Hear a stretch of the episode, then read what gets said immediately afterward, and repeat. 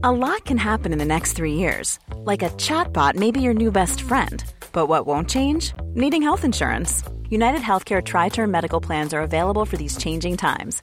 Underwritten by Golden Rule Insurance Company, they offer budget friendly, flexible coverage for people who are in between jobs or missed open enrollment. The plans last nearly three years in some states, with access to a nationwide network of doctors and hospitals. So, for whatever tomorrow brings, United Healthcare Tri Term Medical Plans may be for you. Learn more at uh1.com. I'm Sandra, and I'm just the professional your small business was looking for. But you didn't hire me because you didn't use LinkedIn jobs. LinkedIn has professionals you can't find anywhere else, including those who aren't actively looking for a new job but might be open to the perfect role, like me. In a given month, over 70% of LinkedIn users don't visit other leading job sites. So if you're not looking on LinkedIn, you'll miss out on great candidates like Sandra. Start hiring professionals like a professional. Post your free job on linkedin.com/people today. Millions of people have lost weight with personalized plans from Noom, like Evan, who can't stand salads and still lost 50 pounds. Salads, generally, for most people, are the easy button, right? For me, that wasn't an option. I never really was a salad guy. That's just not who I am. But Noom worked for me. Get your personalized plan today at Noom.com. Real Noom user compensated to provide their story. In four weeks, the typical Noom user can expect to lose one to two pounds per week. Individual results may vary. As an artist of faith, my creativity and spirituality are integral to my identity. But I'm caught between two worlds. Luckily, I found Be Make Do, and I'm ready to be who I was created to be. Be Make Do, the podcast. Listen at soulmakers.org slash Be Make Do. ACAST powers the world's best podcasts. Here's a show that we recommend.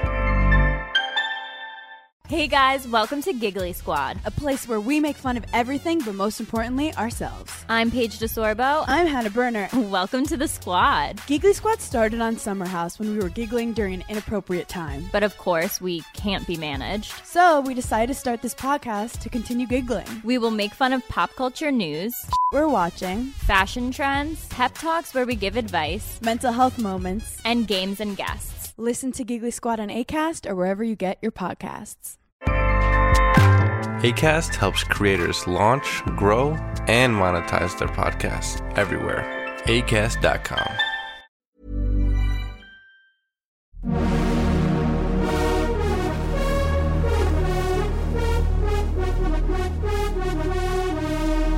You're listening to Pop, the History Makers, with me, Steve Blame. In the 1980s, Man Parrish would be mentioned in the same breath as Afrika Bambaataa and Arthur Baker. Today, he's often overlooked, but his seminal hit, Hip Hop Bebop Don't Stop, an early hip hop electro track from 1982, is still cited as influential and can be heard in the film Shaun of the Dead and is on Grand Theft Auto Vice City.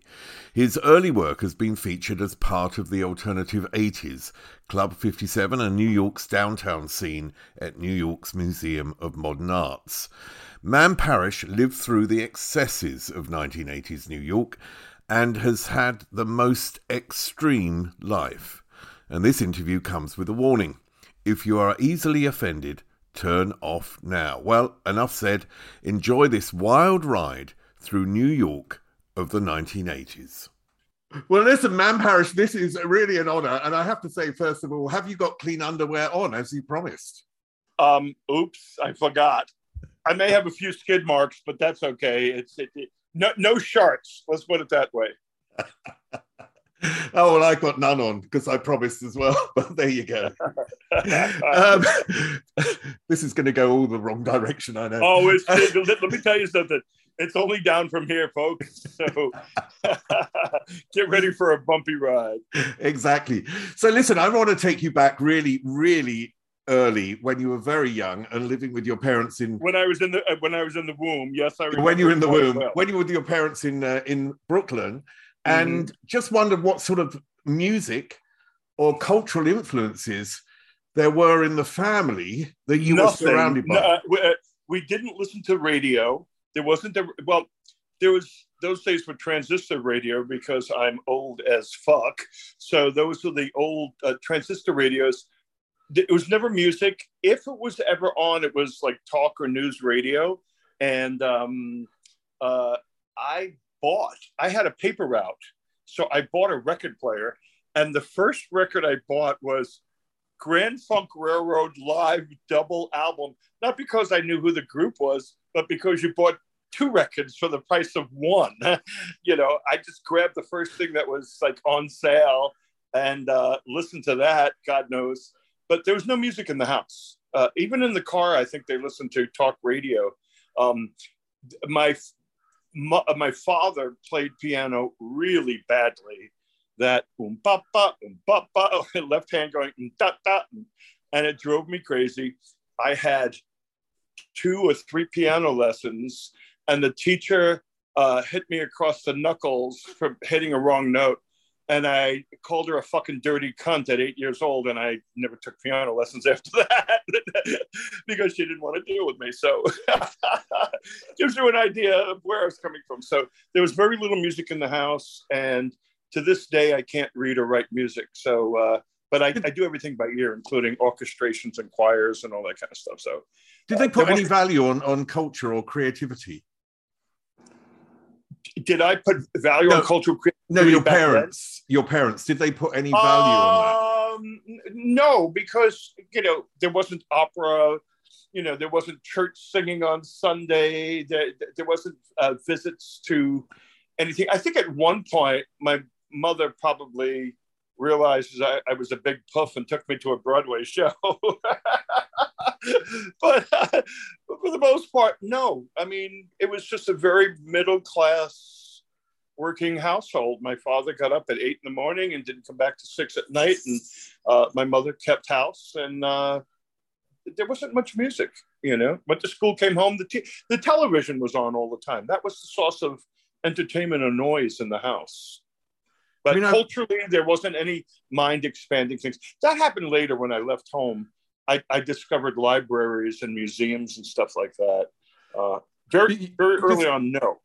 Going back, because your your mother uh, was a schizophrenic, I understand. Yeah, see, back in those days, it's different than it was today. Like now, we're very aware of mental illness and forgiving or, or, or whatever it is. But back then, we were just a crazy family.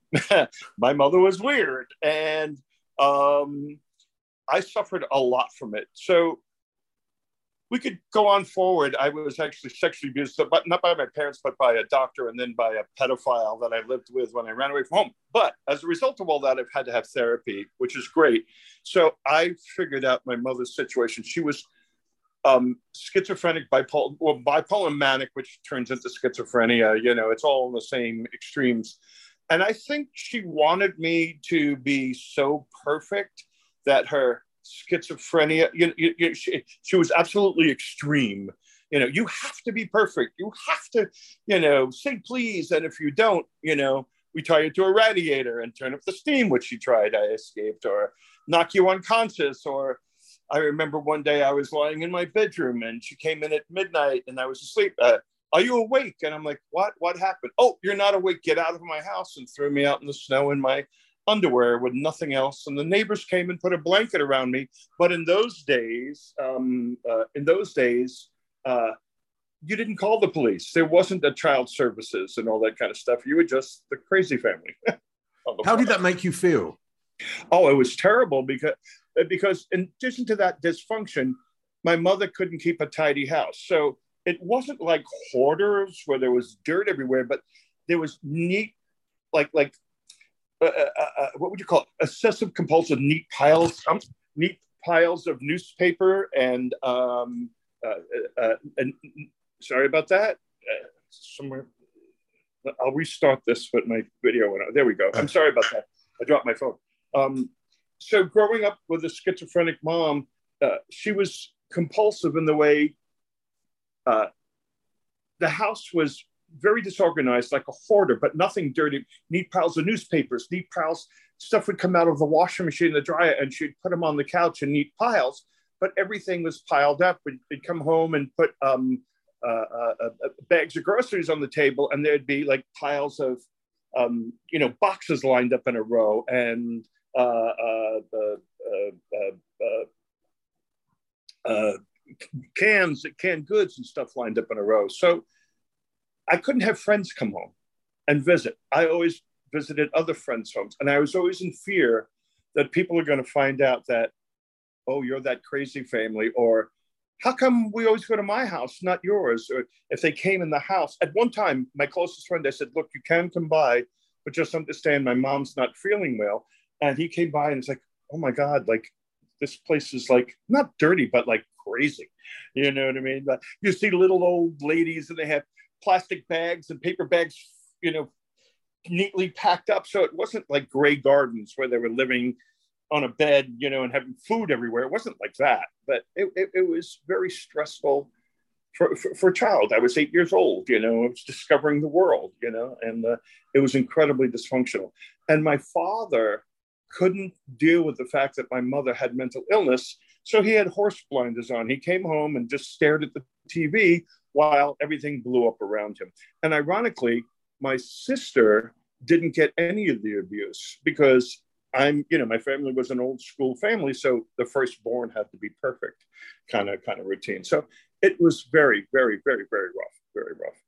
So how come you went to the performing arts school in New York, the Fame School, as it's sort of known? How come you you went there when you come from a family that really wasn't sort of culturally interested well, in any way? I, I think I think my mother knew I was different, fabulously different. and she enrolled me in like a, an acting school when I was like 10 years old.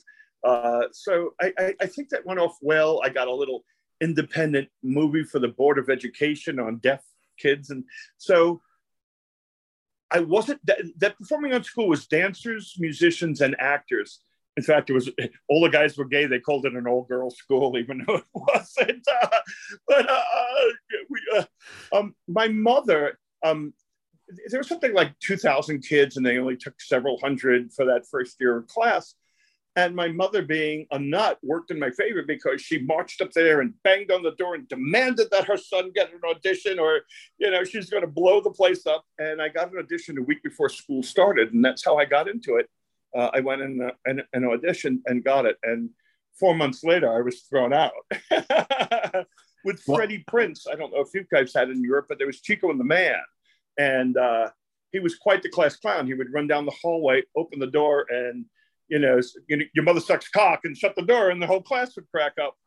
And uh, I was really bad in school, you know, uh, whoopee cushions, fart jokes, uh, you know, spitballs, you know, because I came from a dysfunctional home. So there, I had a lot of anxiety, a lot of panic, a lot of stress, and I vented it the only other place away from home, which was school. So I, I was never arrested. I was never a bad kid. I never hurt anybody. I never get into fights, but I couldn't sit still because bubbling under this beautiful little cherub face was, you know, fucking hell. you know, yeah, yeah, yeah, yeah. So. And th- this school was in the middle of the sort of 42nd oh, Street fantastic. pool area, wasn't it? Now that I look at it, it was fucking great. It was in the middle of Times Square in the 70s. When you see those black exploitation movies, guys with fur pimp hats and you know hookers with just little things covering their nipples. I mean, it was 42nd Street at its dirty. I remember seeing Deep Throat up on the, you know, Linda Lovelace Deep Throat up on the things and going, oh my God, I love this, you know but they wouldn't let you out of class because you were ninth graders, you were you were you were children to go to lunch. So they locked literally. I mean, it was a fire trap. If God forbid if anything happened, but they chain locked the doors. and kids, um, we, we uh, the lunchroom was the gym, and they put out tables and. I think the school bought a record player and they had a very early DJ or just somebody playing records. And just like the movie Fame, we didn't spill out onto the streets on top of the taxi cabs. People would dance on the tables because there were dancers, and and it was it was a wonderful you know lunchtime. And then uh, we'd have to go back to voice and diction class, where you tap your T's on the top with your tongue, you know, and all that. And I was like talking like this. I was from Brooklyn, you know, the rain in Spain. It was like that My Fair Lady thing, you know roll your R's. You know, you're in the theater. So, so did, uh, did did this Eliza Doolittle person go to 42nd Street in the evening? You... well, uh, I Manny Eliza Doolittle did because you had to walk. I had to walk past it to get to the subway. And then one day I noticed the men's room and all these guys going in there, and I walked in and they're all sticking their their schlongs out, and I thought, well, they're not peeing. I wonder what's going on in here. so I've discovered my first, as you call it over there, cottage. We call it a tea room, and my first cruising situation. So on the way home, I'd make a pit stop. You know, nothing happened. I was too young, not too young, but I didn't do anything. But I was like, oh, I, I got to stop in the bathroom on the way home and look at all these guys with their schlongs hanging out. Free free peeks for you know a ninth year old kid, ninth ninth grade kid. You know what I mean? So you know hormones are kicking in. So um, but you did get to experience it. I, I remember hookers coming up, hey baby, you want to go out? And I'm like, I want to go home. She goes, I want to go home too, but I got to make money or I'm going to get beat up. I said, well, all right, honey, you know, Sorry, you're barking up the wrong tree. at the same time, you were also um, at the Metropolitan Opera, weren't you? Like, yes, so you had some sort of job that there. was in the music department was in the choir, and we became friends. And um, uh, uh, he said, you know, in the evening, see, I didn't have I didn't have a curfew. And my mother maybe didn't have a sense of time, but I can come in at eleven o'clock at night. Nobody like, where were you? Uh, and if they did, I didn't give a fuck. You know, at that point, life was so bad. He said, "I work at the opera, and you you you become something called an extra or a supernumerary. I think is the term. You're you're the person on stage that holds a spear, or you're the army, or the crowd uh, of villagers." And and I lied. I told everybody I was 19 when I was 13, uh, because I was very tall. You know, six foot something. I was quite tall, six three or something like that, which led to the doctor, which we'll talk about in a moment. But we were, I worked at the opera, and um, my mother uh, found uh, I, I, I would come home with like grease paint in my head. My where were you? Well, I'm working at the opera house. Well, she I don't know found out that there were notorious homosexuals working at the opera. They were fucking opera queens, right? And nobody bothered me or touched me, you know. But but she wrote a letter that um, my son can't be around notorious homosexuals. He's only 13, and they went you told us you were 19, get out, you know, w- w- rightly so. I remember one day, one of the guys um, came in and said, I just got organic mescaline. Wouldn't it be funny if we all drop acid and go on stage? And of course, at 13, I was like, sure. So we all did a head of acid and we're standing, we're, we're in loincloths with orange paint and spears and sandals. We're standing on the edge of the stage and acid kicks in for everybody. And we're marching through like the desert or something like that. It was like Aida or something, and there were horses and a chariot in front of us. And we get on stage, and those were the old incandescent lights at thousand watts. So it was really warm. I'm tripping, going, oh, it's it's orange and yellow, and the sun. And in between my toes, I could feel that really warm sand as we're walking across the stage. And when we got the other side, we had all stepped in horse shit with our sandals and our feet were full of horse shit. So they had to pull us up to the side and spray our feet down. You're not going in the hallway. Come here, quiet, quiet, quiet. But I spent a lot of that time um, the Met had elevator stages that went down three or four stories. They would put the scenery on there, raise it up so they didn't have to physically move scenery. And you weren't allowed to be on stage because you could fall down two or three flights, uh, you know, while that stage pit was open. And I used to hide between the curtain and the proscenium arch and watch the how the theater operated. And and my love for drama and theater, which went into my shows, came from that. You know, even though I was doing an actor at high school performing arts, we were just learning voice and diction and, and, and improv. But here I was on the great stage of the Metropolitan Opera House and an education you couldn't get anywhere. Watching them rig something, watch the lights, watch the scrims come down, and it's quite, you know, that's that. That's I thought, wow, I could do this. You know, I could do this. What triggered the decision to leave home so young? Well, my mother was very abusive, and about a year, uh, uh well, from uh, I left home at fourteen I was growing so tall and so fast at 10 years old, my mother took me to a doctor. She found out through the New York City school system that there was a study going on for exceptionally tall children. And I can't say the name of the place because part of my deal and settlement is a non disclosure agreement. But the doctor turned out he, he, he was a pedophile. And I'd go into the office and get naked, and it was a growth doctor, and he'd start taking Polaroids and sit on my lap, and he would have an erection and putting his fingers in my rectum and telling me I have to masturbate and let me show you how to do it. And he'd drop his pants and do it. This went on for three years, and I mean, I remember going home and my rear end was bloody. My underwear was bloody, and I threw it in a neighbor's uh, bin because I thought my mother would find it and blame me for what he did to me. So by the time I was 13 and going to high school performing arts, I was getting away from home more often. And my mother was getting sicker and sicker. And I decided, you know, that's it. I'm out of here. And um, um, that same kid worked at the uh, took magic classes at the YMCA. And this is a funny story. And, and I went with him to magic classes rather than being home. And it was in the basement of the YMCA on 63rd Street. And I had to run to the bathroom and I probably was squatting to pee. yeah. And there's a little hole in the wall and a penis comes through, a dick comes through. My first glory hole. So I got scared at 14 and I ran out into Central Park right into what was the gay cruising area of Central Park at that time. And the, the guy follows me, you know what I mean? He gives me his key and says, I live upstairs at the Y. Why don't you come up? So we go up, we fool around, and afterwards I start crying. My mother, my this, my that. I didn't even know if I was gay or straight or what. And he goes, don't worry, honey. You know, if you, you, you can always come here and I'll, you know, you have refuge here. Well, I went straight home, packed my bags, came back and knocked on his door. And he's like, what are you doing? And I said, you said I could come here if there was a problem. So I wound up moving in uh, for about uh, for, for a couple of uh, for a couple of weeks, and then we got an apartment. And he worked at the famed Continental Bathhouse in New York.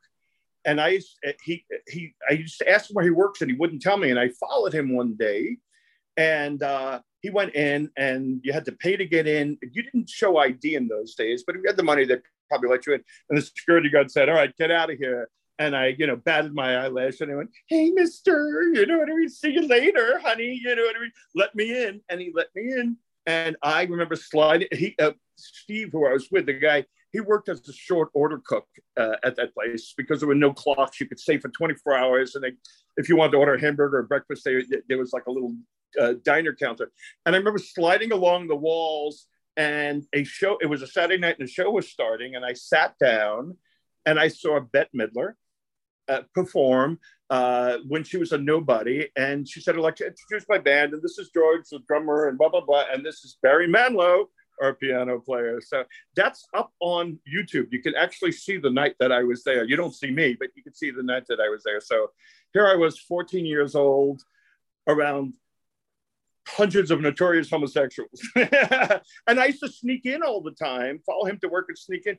I remember Rudolf Nureyev, the dancer, laying on his belly with a guy pounding him, and the door was open, and three or four guys were jerking off, looking in the door because he was an exhibitionist. He was a ballet, you know, ballet dan- ballerina, I call him, but a, a ballet dancer. So he liked putting on a show on and off stage. But that kind of behavior and the sexual freedom in New York uh, uh of the 80s was was 70s, late 70s, 80s was not strange. It sounds very strange and shocking now, but that was culture, gay culture. You know what I mean? And yeah, you know, listen, I, I say it this way: if you have a bunch of men in a room with nobody to say no, and they're all gay or you know, and they're all horny, who's going to stop it? You know, there's nobody to police it, so things get crazy pretty quickly.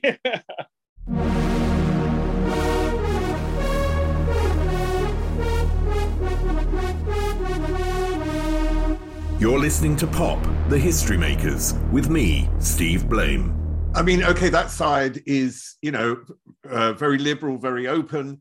Um, and then New York was also like the Wild West in a lot of ways during that time. it was like era. the Wild it? West. Most of the, um, I grew up in Brooklyn. It was a, an Italian and Jewish neighborhood, and the mafia was in my neighborhood. And the biggest mafia kingpin, his son at 12 years old, babysat me. So I grew up, you needed something. Hey, what do you need? I'll get it for you.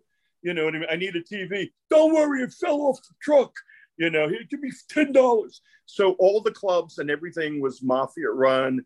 Um, uh, you walked in Central Park at night, you got killed. You know what I mean? If, if you were gay, ah, another fag, drag queen got beat up.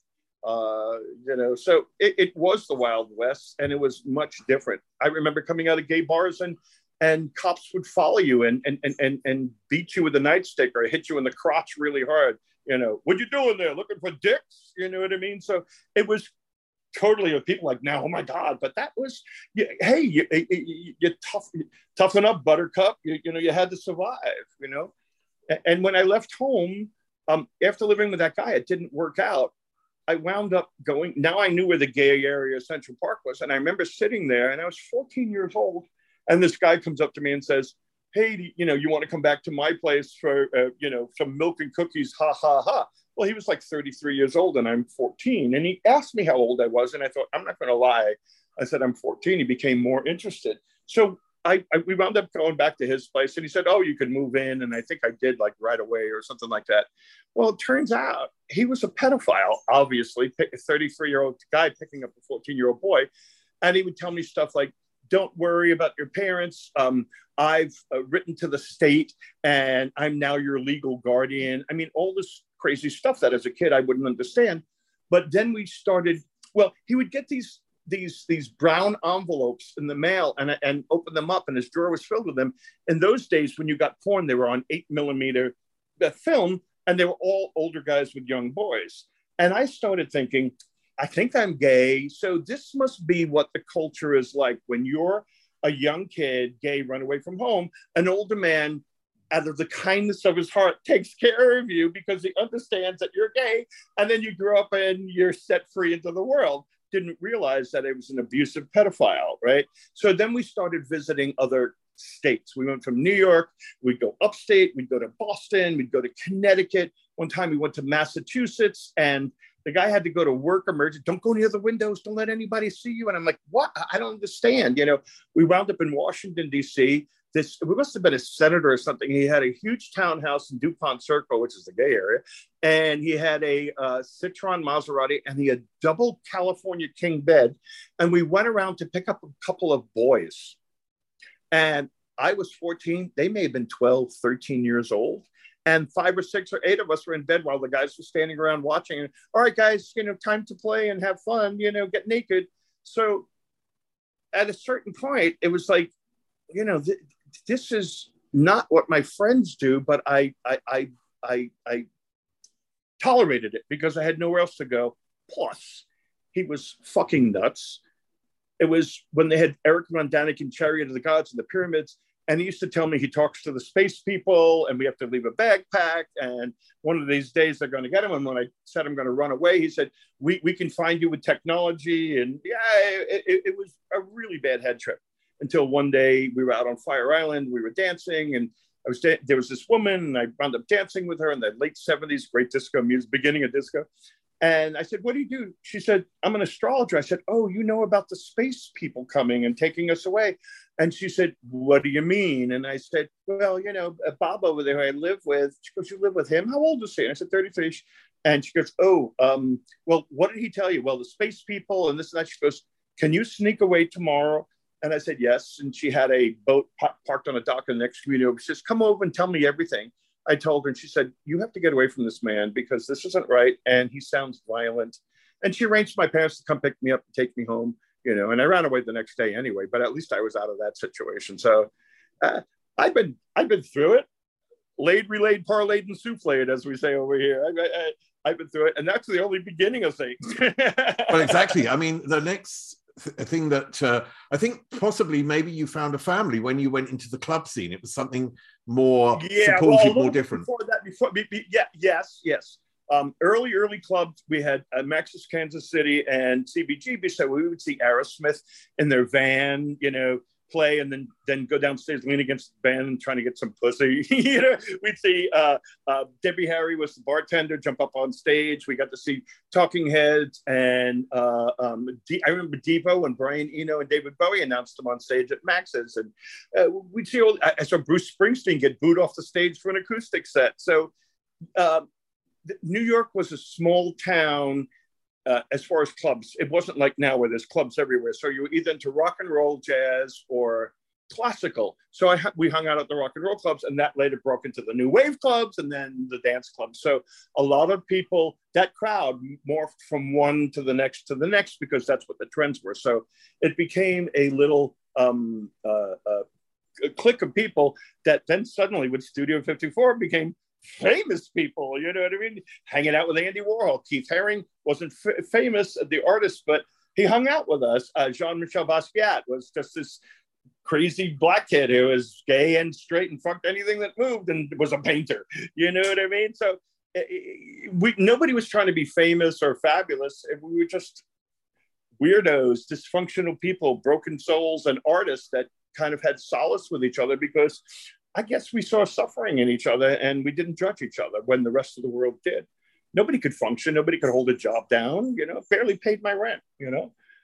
How did how did they deal with you as someone who still, I presume you were still, you know, 15, 16 by the time you were going to clubs and well, lying I to lied. get in? I, I lied. I was 18, 19. So I was old, you know, because I was tall, uh, uh, uh, they thought I was 18 or 19 years old. And I just kept that lie going up for years. And clubs, you didn't have to show ID to get in. As long as you weren't a 12 year old, you were probably old enough. You know, and I had purple hair and, you know, a, a white shirt and a tie and a skirt. You know what I mean? Before anybody had purple hair in New York, we used to get it from London. We'd get crazy color flown over. And I remember I'd go walk up Fifth Avenue and the black girls would go, That's your natural color. I said, No, honey, green is not my natural color. Oh, I'd say yes. And oh, y'all come over here and take a picture of my daughter because they will not believe in New York City that people have red hair, you know, or green hair. So um, we were we were artists and freaks and living in lofts. We didn't even live in uh, uh, uh, apartments because it was. I, I think it was for fear of being found out that you were broken. So we lived in plain sight underground. Let's put it that way, right? So uh, uh, some people were 30 years old and some people were my age and lying about it. So you runaways and uh, off-duty drag queens with pancake and stubble. You know, it was broken people that found solace amongst each other. Do you think by being in this sort of community of artists that, in a sense, this had to be your destiny? No, because well, it was survival, and later on in my 20s and 30s, I was very sad because I feel like I missed my childhood, I missed my teenagerhood, and I missed my 20s when people had romance and and discovered other people intimately, and I was, uh, y- you know, sleeping around or just so dysfunctional. Friends were hard to keep. Normal friends, you know, my crazy friends were crazy, but because they were crazy, they were hot and cold. One day they're your friend, the next day you're not. So it was very stressful. But I, I thought it's better that you know you lie to yourself. It's better than being like them out there. I'm not on the subway going to work every day. You know, I don't carry a briefcase, so I suffer, but I'm free. I'm free. Well, it was terrible. It's terrible for a 14 year old kid to be amongst 30 year olds that are, um, you know, you can't, you don't have the neurons in your brain to comprehend abuse, sexual abuse. Somebody likes you only because they want to get in your pants and you're a, a lonely child and you want to, oh, thank God you understand, you know, hug me. And then, you know, after you wipe the cum off, they're out of there and you go, wait a minute, what, what, what, this must be me. This must be me. This must be me. I'm doing something wrong. So it was very stressful, you know, very stressful and very dysfunctional from my 14 to my 50s. Wow. You know, yeah, but but but that's also why people are creative. I mean, Jean-Michel Basquiat was he would have sex with girls and sex with boys, and go home and then make crazy paintings. You know what I mean? Uh, you know, Andy Warhol was socially dysfunction weirdo and would get it out by you know painting stuff. You know what I mean? So it, it, would I change anything? I don't think so. But I tell you, I when I was a young kid, I wanted to be a veterinarian.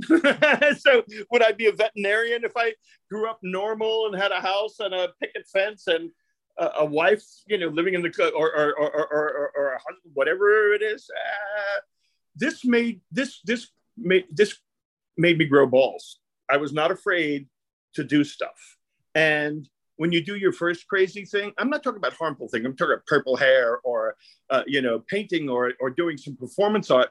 It's easy to do the next one. So you you you you you, you gain nerve, you gain confidence. You're I was afraid of people because I was abused, but within myself, I'm like, fuck it, I'll figure out a way to do it. I built my own synthesizer because I didn't have the money to buy one. Or, um, hey, can you come and play on my record? I'm not a musician, but I, will do it You know what I mean? And somehow or another, I did it. so, so what, what or who triggered uh, your musical odyssey? Uh, I think listening to records at home. I started buying. Well, after Grand Funk Railroad, and that was horrible. I started buying funk records, Parliament. Um, uh, funny enough, I bought a Village People record, not knowing they're gay or anything like that, and wound up managing them for six years later on, right? You know, but I bought Village People, and I bought um, Foxy Get Off, and I, I was interested in funky music, so it took me away from, you know, my horrible existence. And because I had built a synthesizer and had a, a tape recorder and a synthesizer, everybody in New York wanted, wanted to do a demo. Call Manny you know, he's the guy that he's got a studio and go in there and you know he'll do it for twenty five dollars. You know, the uh, they probably said he's desperate. He'll do it for twenty five dollars instead of spending a hundred. But I was like, how can I help you? You know, please use me for hours and give me twenty five dollars. You know, I had I had no boundaries. So because so many people came to me for work. One size fits all seemed like a good idea for clothes. Nice dress. Uh, it's a it's a t-shirt until you tried it on. Same goes for your healthcare. That's why United Healthcare offers a variety of flexible, budget friendly coverage for medical, vision, dental, and more. So, whether you're between jobs, coming off a parent's plan, or even missed open enrollment, you can find the plan that fits you best. Find out more about United Healthcare coverage at uh1.com. That's uh1.com. Hey, I'm Ryan Reynolds. Recently, I asked Mint Mobile's legal team if big wireless companies are allowed to raise prices due to inflation. They said yes. And then when I asked if raising prices technically violates those onerous two year contracts, they said, What the f are you talking about, you insane Hollywood ass? So to recap, we're cutting the price of Mint Unlimited from $30 a month to just $15 a month. Give it a try at mintmobile.com slash switch. $45 up front for three months plus taxes and fees. Promo for new customers for limited time. Unlimited more than 40 gigabytes per month. Slows. Full terms at mintmobile.com. Um, I kind of got more and more and more interested in music. You know, being an actor and being a musician uh, is not that far apart you're using your brain for creativity. You visualize something and then you make it happen, either with your body through acting, uh, as an artist through painting, or as music through music. You're either feeling something or you have a, an idea or concept you want to portray. So it's not that far apart from, you know, what I, the path I was already on. Had Warhol already given you your name, as it were, by then? So, so, so um, there was a photographer, Chris Makos, and uh, uh, we're fooling around on a regular basis. Sorry, Chris. Well, everybody knows. Anyway, um, he worked for Interview Magazine, and he said, "I'm going to get you in the what's hot and happening column of Interview, Andy Warhol's Interview Magazine." I said, "Great," and take some pictures. And he said, "The pictures came back from the lab. You want to go up to the Andy Warhol factory to um, uh, see the you know see how they came out." I said, "Sure." And it was uh, in, in, Union Square, 14th Street, uh, what's it, 18th and 19th Street in Manhattan, Union Square. And um, uh, I, I uh, we went up there and we're looking at the contact sheets and, you know, with the little magnifying lens. And Andy Warhol walks in, and I had seen him at some of the clubs. Got, you know, hi, Mr. Warhol, you know, and like, and he's like, what's what's going on? And I said, well, uh, Manny Parrish, you know, is going to be in the thing. And we look at these pictures. Goes, Manny, that's too common. He said, we're going to change it to man. And I said, man? He goes, yeah. My uh, Man Ray was a photographer, so we're going to change it from Manny to man. And I went, oh, okay, I don't care. Just put it, you know, put it in, you know, put it in the paper. I don't call, call, uh, you know, call me Susan Blanche. You know, I don't care. You know, just put it in the paper. I want my picture in the paper. And uh, it came out, and uh, it got a little traction. And somebody once introduced me to somebody a couple of weeks later as Man Parrish, and I went, "Oh, that feels weird. No, no, no, no, I'm Manny. You know, no, no, no, no." And uh, more and more people, Man Parrish, Man Parrish, and I was like, "Okay, I can kind of get used to it." So, hey, man, what's up? And like, easy. so, uh, yeah, that's how that happened. Andy Warhol gave me my name, and uh, when we would go to places like Studio 54, all these Andy was there and all these people, and nobody bothered anybody. People had weird names. So it was just one of the one of the other ones, you know, Sting, you know, uh, Slash, you know, whatever, you know, you were you were one of them, you know. Now, you talked about that uh, you had your own synthesizer at home. Had you actually this? Had you actually then moved back into your parents by then? No, no, that was like home and where I was living in, in a loft. Uh, my first one I built myself at that pedophile's place because he was a, a, a, a tinkering, soldering geek. Um, later on, um, I had them. In fact, I was living in a loft on 38th Street in Manhattan uh, with Joey Arias, who some people may know that listen to you. Uh, he's a performer who worked with Klaus Nomi and uh, worked in my show later on. Um, and uh, uh, uh, I needed a ARP 2600 synthesizer, which at that time was about 2000 or $2,500. And I was friendly with my parents only when I needed something. And I called them up and I said, Mom, I need $2,500 for a synthesizer. She said, I'm not giving you that kind of money. And I said, Mom, if you don't give me that kind of money, I'm to I'm to become a male prostitute and sell drugs and raise the money that way. She said, ah, let me call you back. I'm going to speak to your father. 20 minutes later, I got a phone call back. All right, meet us in the city at the music store. We'll get it for you. You know what I mean? So, uh, so the stuff that I had as I moved along, I would buy synthesizers and and more gear. And the more synthesizers and gear I bought, the more people came to record. So I made fifty dollars, hundred dollars, and I was able to eat. So uh, that's how I built my collection.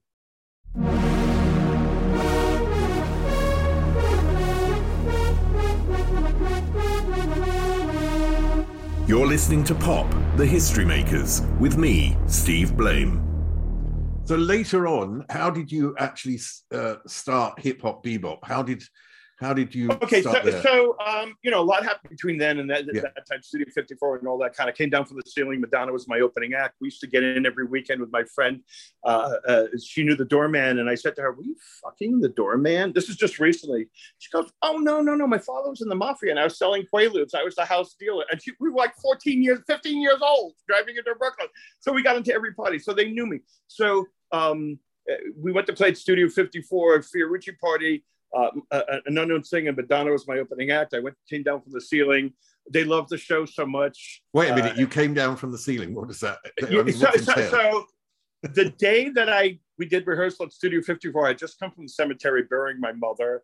I had lost my loft, and uh, I was with David Bowie's manager, and he dropped me because I delivered rock and roll music, which I shouldn't have delivered to Elektra Records when they signed me for Hip Hop Bebop because David Bowie's manager was a rock roll. Don't do synthesizers. Dance music is never going to be anything. Synthesizers are a fad. You need to get a guitar. So I produced a demo, and they were like, "What? What? What? What? What did you? What? No." um.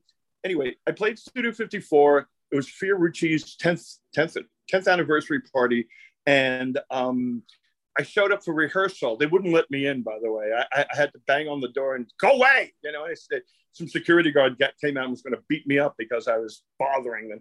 Anyway, they said, "How do you want to make an entrance?" And I don't know. My brain snapped, and my my mother just died, and you know I, I had no place to live. And I said, "I want to come down from the ceiling." And they went, "Okay, we can arrange that."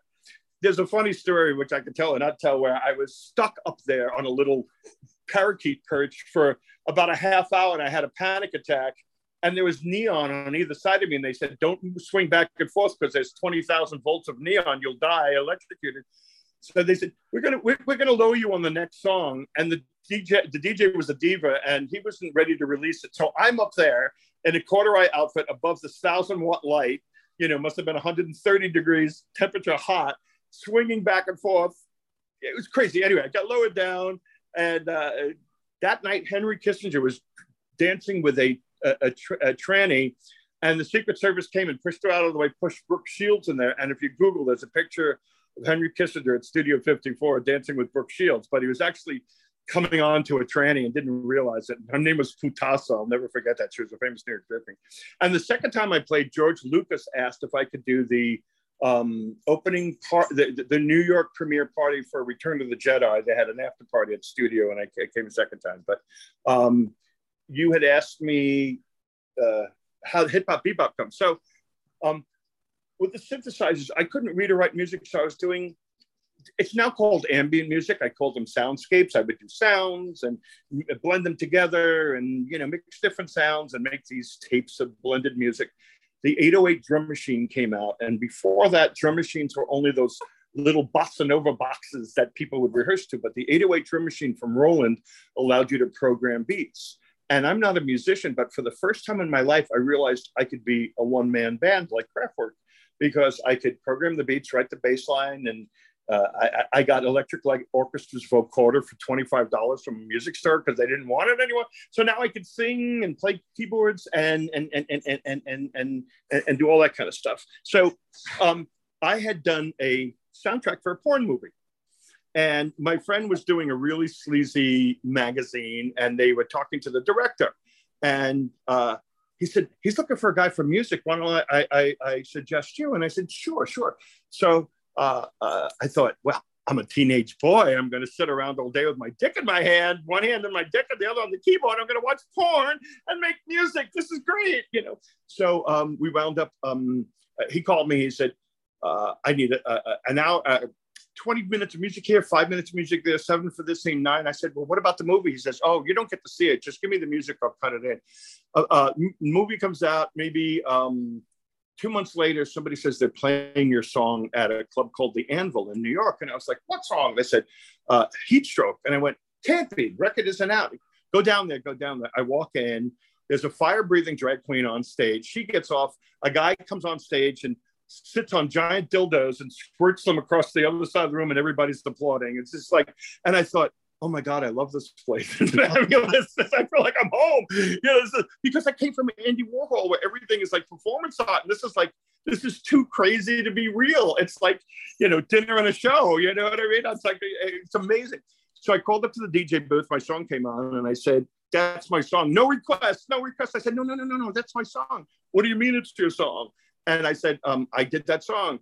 So he goes, I got that off. I said, where'd you get it? He goes, off of a Betamax tape. I made a test pressing, an acetate, and he was playing it with all the moaning and groaning from the porn movie, but he liked the music. He says, I had, there's a record label and they'd love to put it out. It's called DiscoNet, a DJ subscription service. And I'll take you up there tomorrow. And I signed a one page, one paragraph, grandmother's furniture, firstborn contract with no royalty. You know what I mean? It's mine, not yours. Get out. And come on, you don't need to go to a lawyer. Would I screw you? You know, kind of thing. I'm still fighting over it. You know, 45. Did you read later. it? Did you ever read that? I did, but I, I was 21, 22 year old dysfunctional kid who, with a ninth grade education, and and therefore with the the sum of the 60 day royalty at, at, at six points minus the damages. Uh, like what? so I read it and I'm like, mm, I couldn't have afford a, I couldn't afford a lawyer anyway. And I thought, ah, you know what? I'll just get this record out. Record comes out, it does pretty well, and then this guy says, I'm going to send the. He, he was he, he was a executive in an advertising agency. Didn't really have a label yet. I'm going to send the office boy. He knows about music. He's a DJ. Down to you. And why don't you play him some of your ta- your homemade tapes? So hip hop bebop was one of many songs that he listened to, and he said to me, we're going to take you out to the Fun House, which is an urban uh, uh, an electro dance club in New York. We went out that night. We went into the DJ booth, which was like the size of a living room with couches and drinks and all that. And um, John Jellybean Benitez was DJing, and next to him was a girl with black hair and hairy armpits with a T-shirt that said "I'm Madonna." And we used to call her the Skank, right? You know, oh, he's with the Skank. Arthur Baker is there, a couple of other people. I didn't know. They put on a song and everybody goes, ooh, ooh, ooh, ooh. And I thought, what the fuck? What's going on? Do we have to run to the exits? Oh, no, no, no, no. He says, that's what it's like when everybody likes the song here. Uh, they bark at it. I said, listen, why don't we take that? It wasn't called hip hop bebop, that, that piece of music with the beats and no structure. Why don't we bark at these guys and we'll make a test pressing? They'll bark back and we'll all have a laugh. End of day. So that's what we do. I had, and on my eight track machine, we put it up on the 24 track. There was no song structure. So one track, I'm going, hey, ho, hey, ho, for five minutes. The next one, you know, uh, hip hop, hip hop, hip hop, hip hop, hip you know, whatever. We, we, I think they did three 10 inch reels, which is what, uh, 45 minutes and or 60 minutes. So there was like three hours of, of combinations of outtakes and they sat over the weekend doing MDA and Coke with a razor blade and edited together hip hop bebop. Comes out, it does really exceptionally well. And I was wondering why it did so well. because the owner of the record company was putting little bags of cocaine inside of each Man Parrish album and ma- ma- mailing it to Billboard DJs and to and to radio stations with a thing like I hook you up, now hook us up and report this and put it in. So that only went so far. And then I had an idea. There was a big radio station in New York, went out to like million, you know, New York's like five, seven million people, went out to millions of people. I said, why don't I do the station call letters in vocoder? 92, KTU. Nobody else had done that. I was the first person to do it. And in exchange, they would put any song that I played into heavy rotation, a form of payola, without, um, as long as it didn't have dirty words in it. So hip hop bebop blew up on that station, and then they called the other station, and you guys are out of touch, and then two stations, and then you know it, it leapfrogs from there. You know what I mean, and becomes a record. I hated that record. I hated, hated, hated that record because I wanted to be like Depeche Mode. I wanted to be like Vince Clarke. I wanted to have a song with a with you know with a verse and a chorus, and you know I was listening to British electro pop at the time, and I was embarrassed that this was just dogs barking, hey ho, no song structure. But if you listen to it, it's about the sound, which is my basis of the ambient music that I was doing. You could follow kind of the, the, thread through there, you know what I mean? But when that came out, I was fear. I was like, no, no, no. but do you do you perceive it differently today?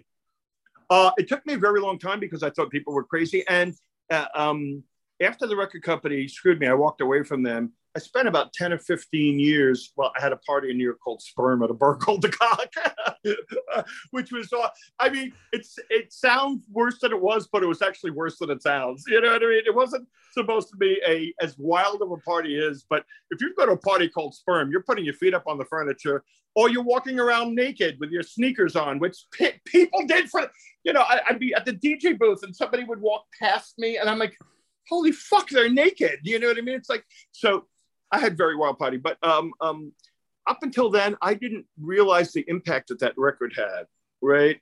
And I just thought, well, you know, it, it's a dance record. But then I started getting interviews, and DJs were going, "You you can understand that was a breakthrough record, and you know, people." Uh, it's the reason I got into music, and nothing sounded like that at the time, and so on and so on and so on. And it's after a bunch of people telling, I thought, well, maybe there's something there. You know what I mean? So now I look at it differently.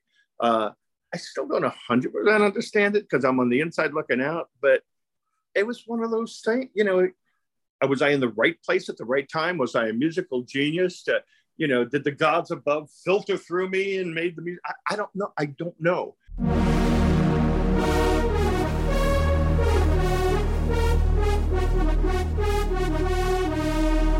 You're listening to Pop, the History Makers, with me, Steve Blame. I never got paid. I couldn't fight that stuff. I didn't have the money. You know, a, a lawyer would have been five thousand dollars of, um, you know, of uh, uh, retainers, and I barely. What were they spending to... the money on? Uh, oh, so um, so the record company, I walked away because I wasn't getting paid, and he went from a broom closet in his advertising agency to quitting it, and him and Raul the the the the, office, the, the, the uh, uh, mail boy, uh, they they went to a office and had like 15 people working for them. So he wanted me back because the goose that laid the golden eggs is no longer around. He said, "Let me come pick you up." I'm like, "I don't want to talk." And Raul said, "Come on, talk to talk to him. Talk to Captain Mike." Captain Mike, yeah, he's got a plane. I got it. Okay, all right. So he says, "I'll come pick you up. We'll go have lunch." Picks me up in a uh, top of the line Porsche with a hand carved dashboard. We get in it. We drive out to a private airport and get into this this this this private plane. And I'm like, what the fuck? So we fly from New York all the way up to Boston, Martha's Vineyard. We have lunch and come on, come on, Manny. You know we love you. You know, I said, you haven't paid me. Oh, it'll be different this time.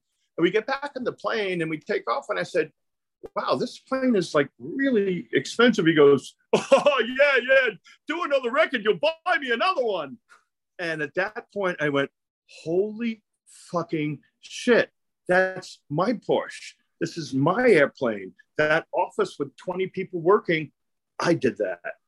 And I looked out the window and I wouldn't speak to him.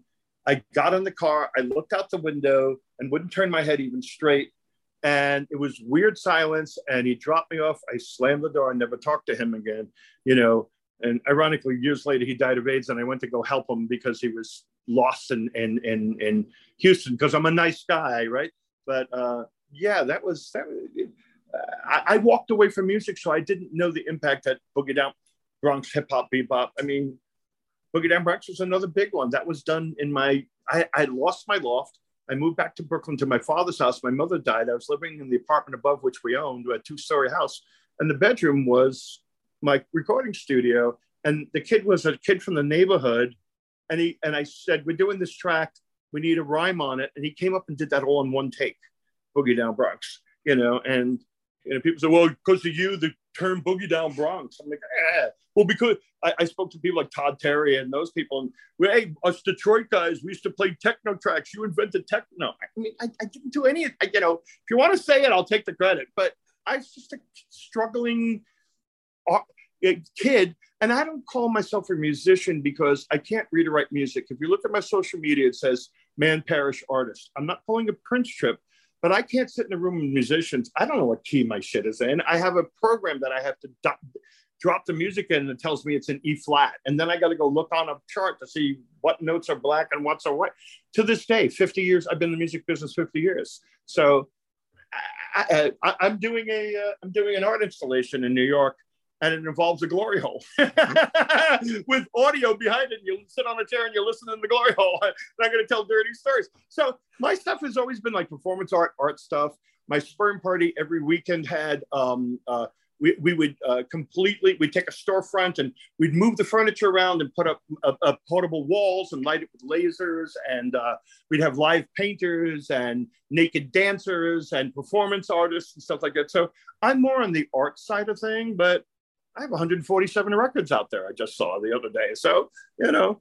I just want to mention the, the 80s because when I was in London in the 80s and used to go to gay clubs then, and then in 92, I went back to this gay club and interviewed the owner, who was a straight Greek guy. Which club? Which club? Which, which club? Oh, it was Lasers. It was in North London. And oh. uh, it was, they had a, an evening called uh, Bolts, I think it was called. And it was just like. Well, Bol- was, well Bolts is the record label. Bolts they that was Bolts was the record label to put out Man to Man. Yeah, well, that's every week they would have really great artists like Divine would be yeah, on stage, which I was so supposed to do his record, and that uh, I was meeting with his manager that night. He went out to California. He was going to be Peg's mother on Married with Children, the TV show, and he choked on a sandwich or his vomit and died. And I was supposed to do his next record. And I thought, my God, millions of people, I'm finally going to make money. And sure enough, that happened, you know. I was also supposed to do Sylvester, but he hated synthesizers. So I, I, I missed up on that one too. But the thing about the 80s was that I remember like 10 years later, when I go back, I asked the guy, you know, this club was so successful. Why did you close it? And he said, everyone died. And yeah, in well, New York, yeah. you were the epicenter in yeah, a sense. Yeah. So, so, so that happened when when AIDS happened in New York. It wasn't even cold AIDS; it was cold GRID, gay-related immune deficiency. And friends of ours started to get sick. They so and Frank's in the hospital. What do you mean? He's got all suddenly he's got all these um, black bruises all over his body, and they're saying it's a cancer called Kaposi sarcoma, and they don't know what it is, but they're starting to notice this in gay guys. And it's like, did you kiss somebody and get that? Did you get fucked in the ass and get it? Did you did you hold hands and get it? Did you eat or drink from a cup? Did you get it from a toilet seat or a doorknob? So when people ask me about uh, COVID, I'm telling I tell them it's AIDS 2.0 for me. You know, because but the only difference is now there's a government there that's trying to stop it. Well, we were a bunch of puffs and a bunch of fags and queers, and who cares? Let them die.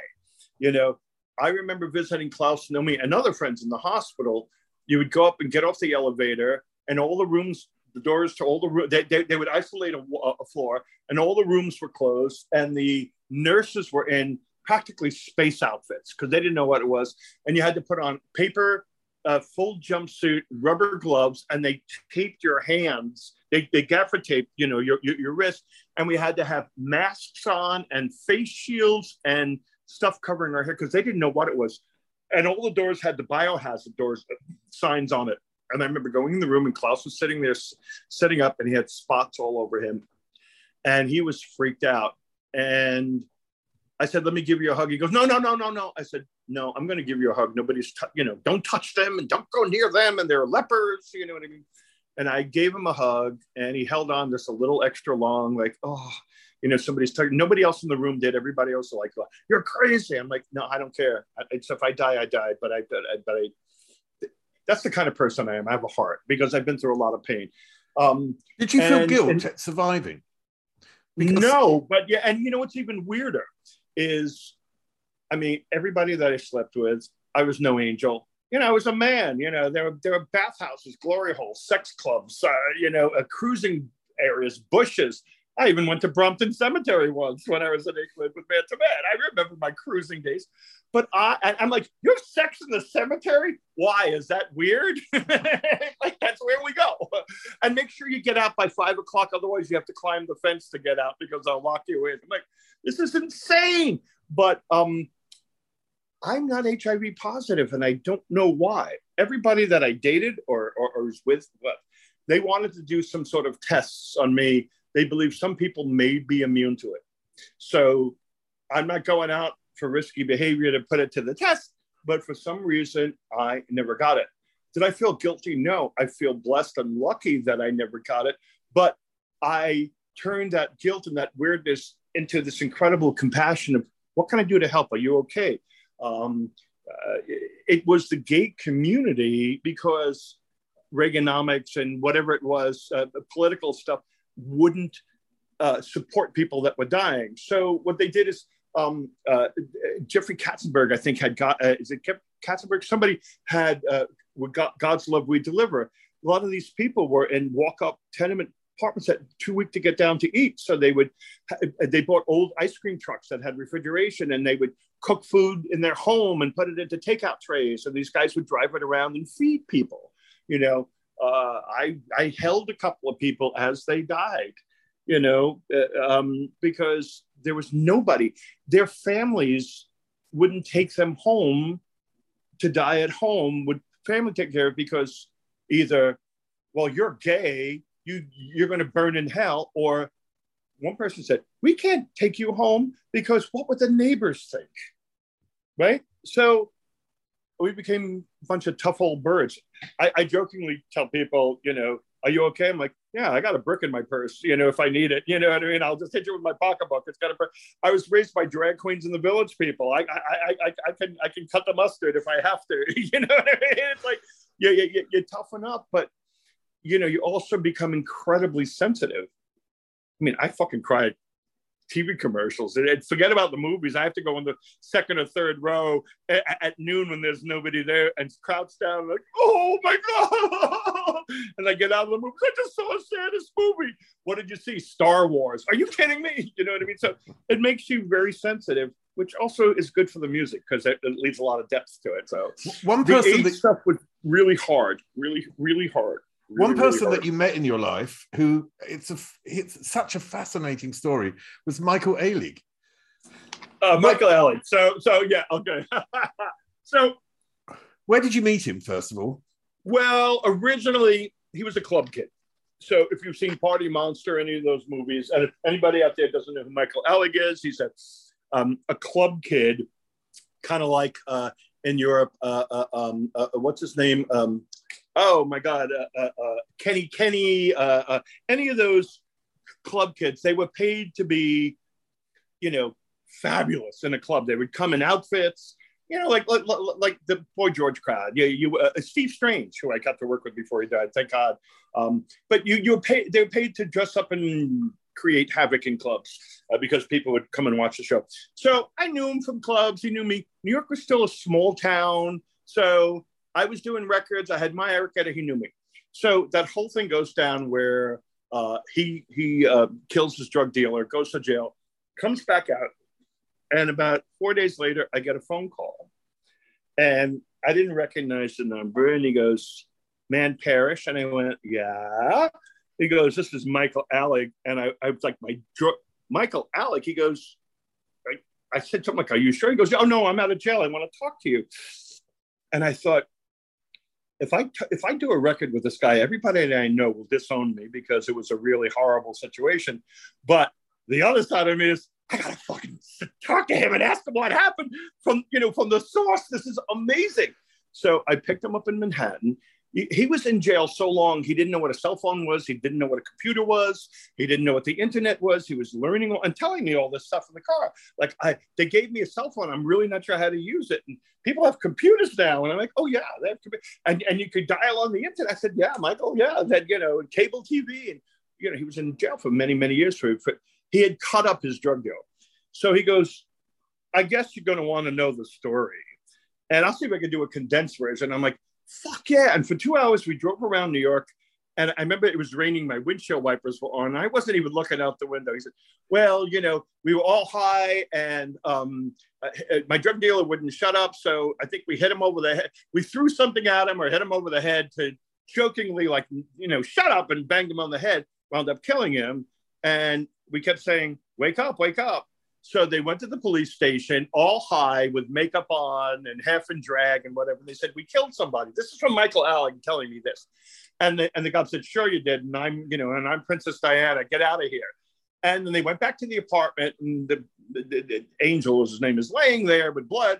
And like, what are we going to do? Let's call the police again. And they said, if you if you if you call us one more time, we're going to arrest you.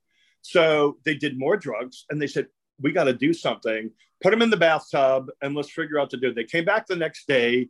The body was starting to decay. They said they did more drugs and they've been up for two or three days hallucinating that we have to cut him up and put him in a garbage bag.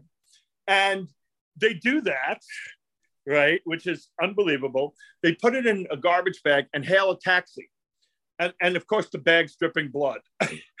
and they tell the taxi to take him down to the river and they throw the bag in the river. Of course, the bag opens up and like a hand comes floating up to the surface, and they say, "Take me back home." Of course, the cab driver calls the cops, and that's how they got arrested. so, I mean, my life is full of stories like this, so it's fucking amazing.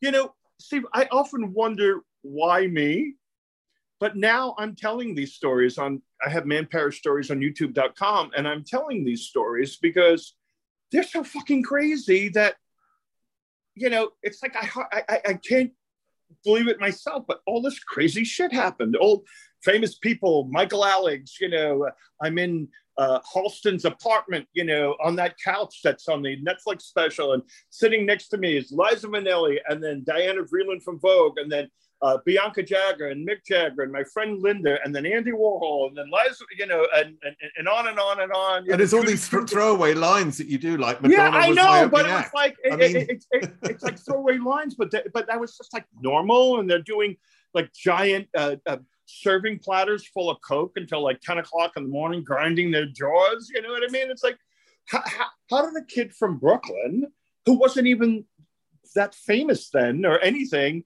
wind up in these situations? Well, my friend Linda was that was their drug dealer, you know I at 450. But you know, I, I, toured the world with the village people, you know, and, and, and now I'm going from a fan to somebody who's producing their shows live on stage around the world. You know, I flew the Concorde. I worked with Boy George, Michael Jackson, Gloria Gaynor, uh, Roberta Flack, uh, Steve Strange, Steve Bronski, I, man to man. You know, so and in fact, if you're from England, around that time when Bolts was happening, I arrived in London, and this crazy queen who worked for Bolts Records, um, I, I, had called Paul Zone. He put that record out without asking me. My name was not supposed to be on that record because I just had a record out, and he used my name to get climb the charts. So, all right, come to London. We'll work it out. So I get off the plane, and this crazy queen says, "Well, we have to go for an interview." I said, "What? What interview?" He goes, "See all those people over there," and, and I'm in the airport all those people, that, that's the British press and they want to speak to you. And I said, why do they want to speak to me? He goes, oh, don't worry, darling. I told them you're fucking Madonna. I said, what? No, no, no, no, no, no, no, no, no, no, no, no, no. I, I look like shit. I'm, I have sweatpants on, a t-shirt, my hair. He goes, I just told them that you arrived on the Concorde because you were up all night, you know, mixing your next record.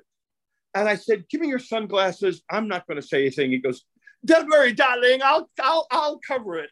First word out of her mouth is, so what's it like having sex with Madonna? And I went, oh, fuck. He goes, Manny's got scratch marks over his back because he does her so well.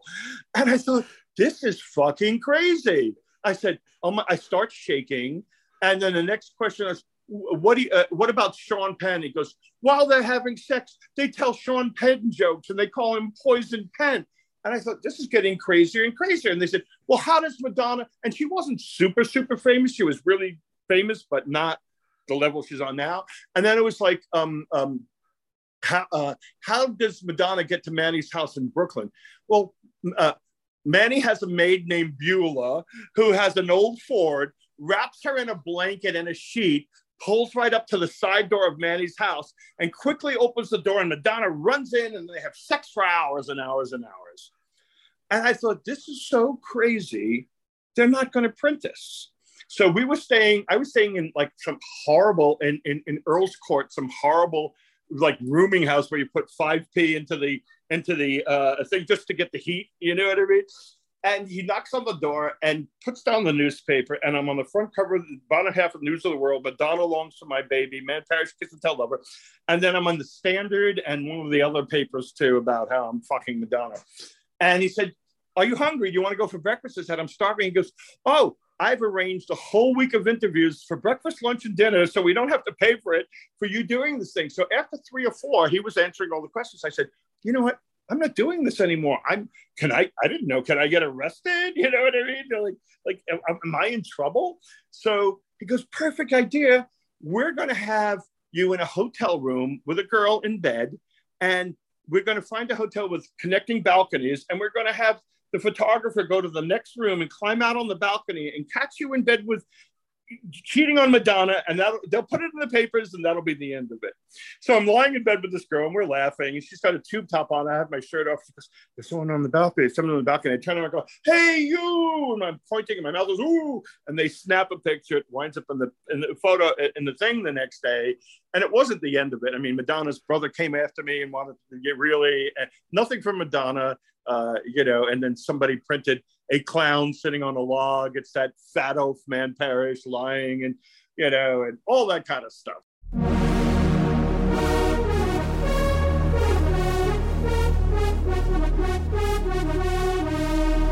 You're listening to Pop, the History Makers, with me, Steve Blame.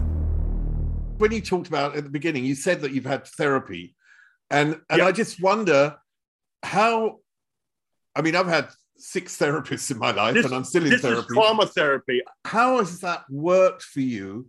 And how much do you think you are now in a state where okay. you said maybe you could have a good relationship, maybe things could. Well, well, well, well I'm I, am i am in a relationship for 22 years or something like that, and we got married as as you know I, I got old enough for, for, for you know for you know the pension, the social security. It's like let's get married. We make more money this way, but we've been together 20 two years, 23 years. We're like a bunch of old lesbians. We have, you know, dogs and stuff for children, you know what I mean? And uh, uh, I, I, this is my studio. I don't think this is a video thing, but there's a studio behind me. I do more work now than ever.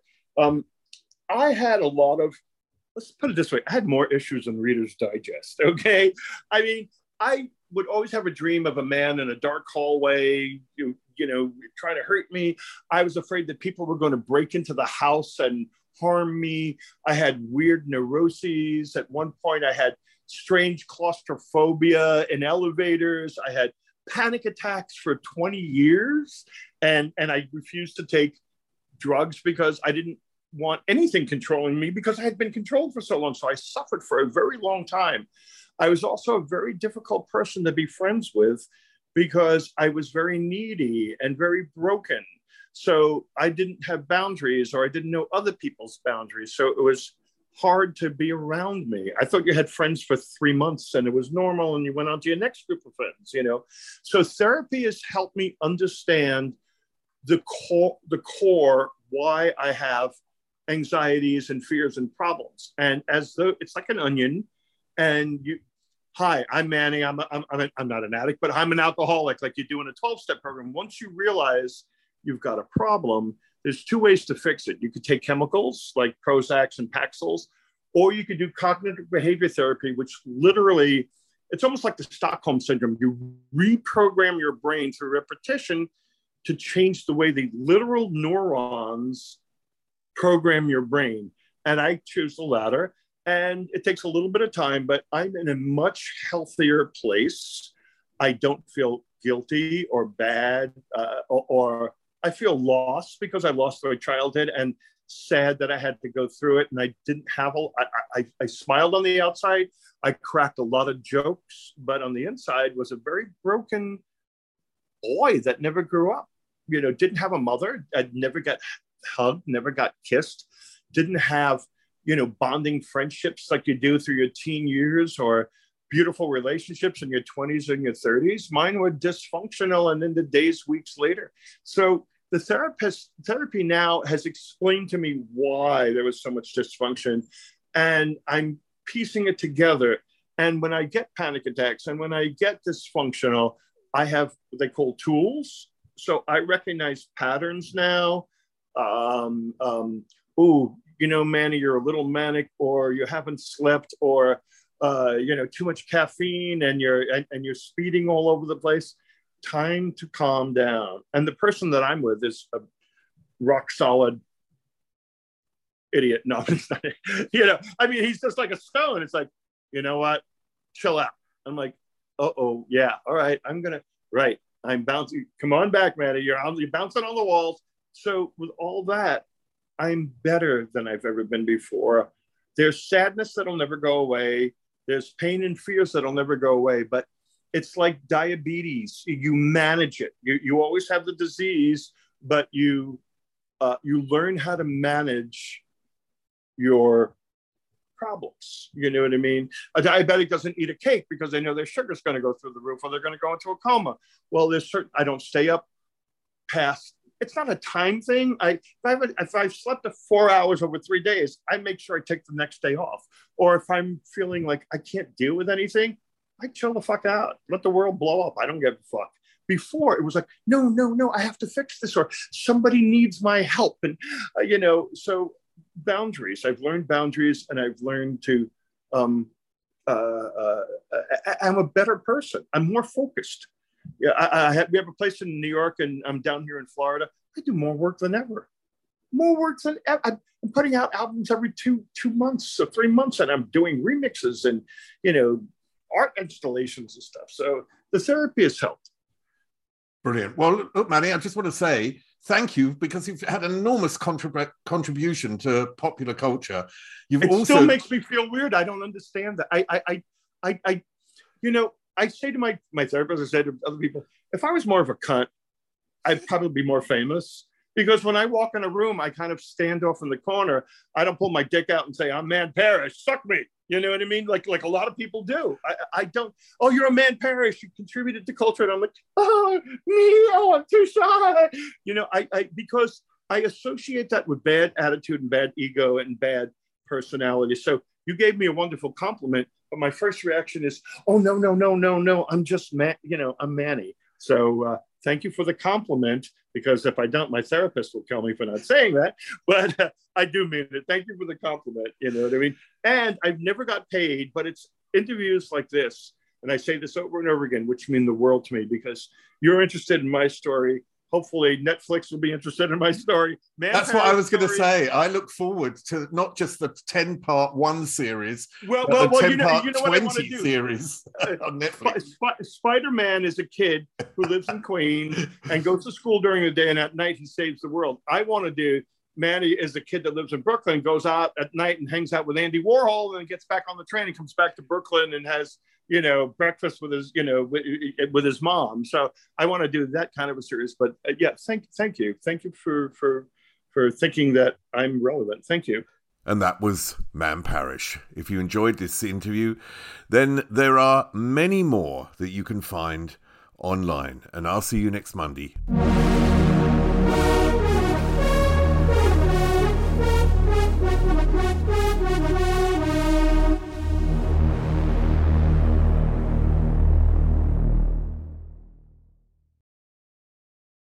At Sleep Outfitters Outlet, great sleep is a big deal. Save 40 to 60% every day on every Sealy, Stearns & Foster, and Tempur-Pedic. Queens as low as 249. Customer exchanges, closeouts, and floor samples. Inventory changes daily, so come in for your dream deal today. With no credit needed financing, expert advice, and up to 60% off retail, it's never been easier to get the sleep and savings you deserve.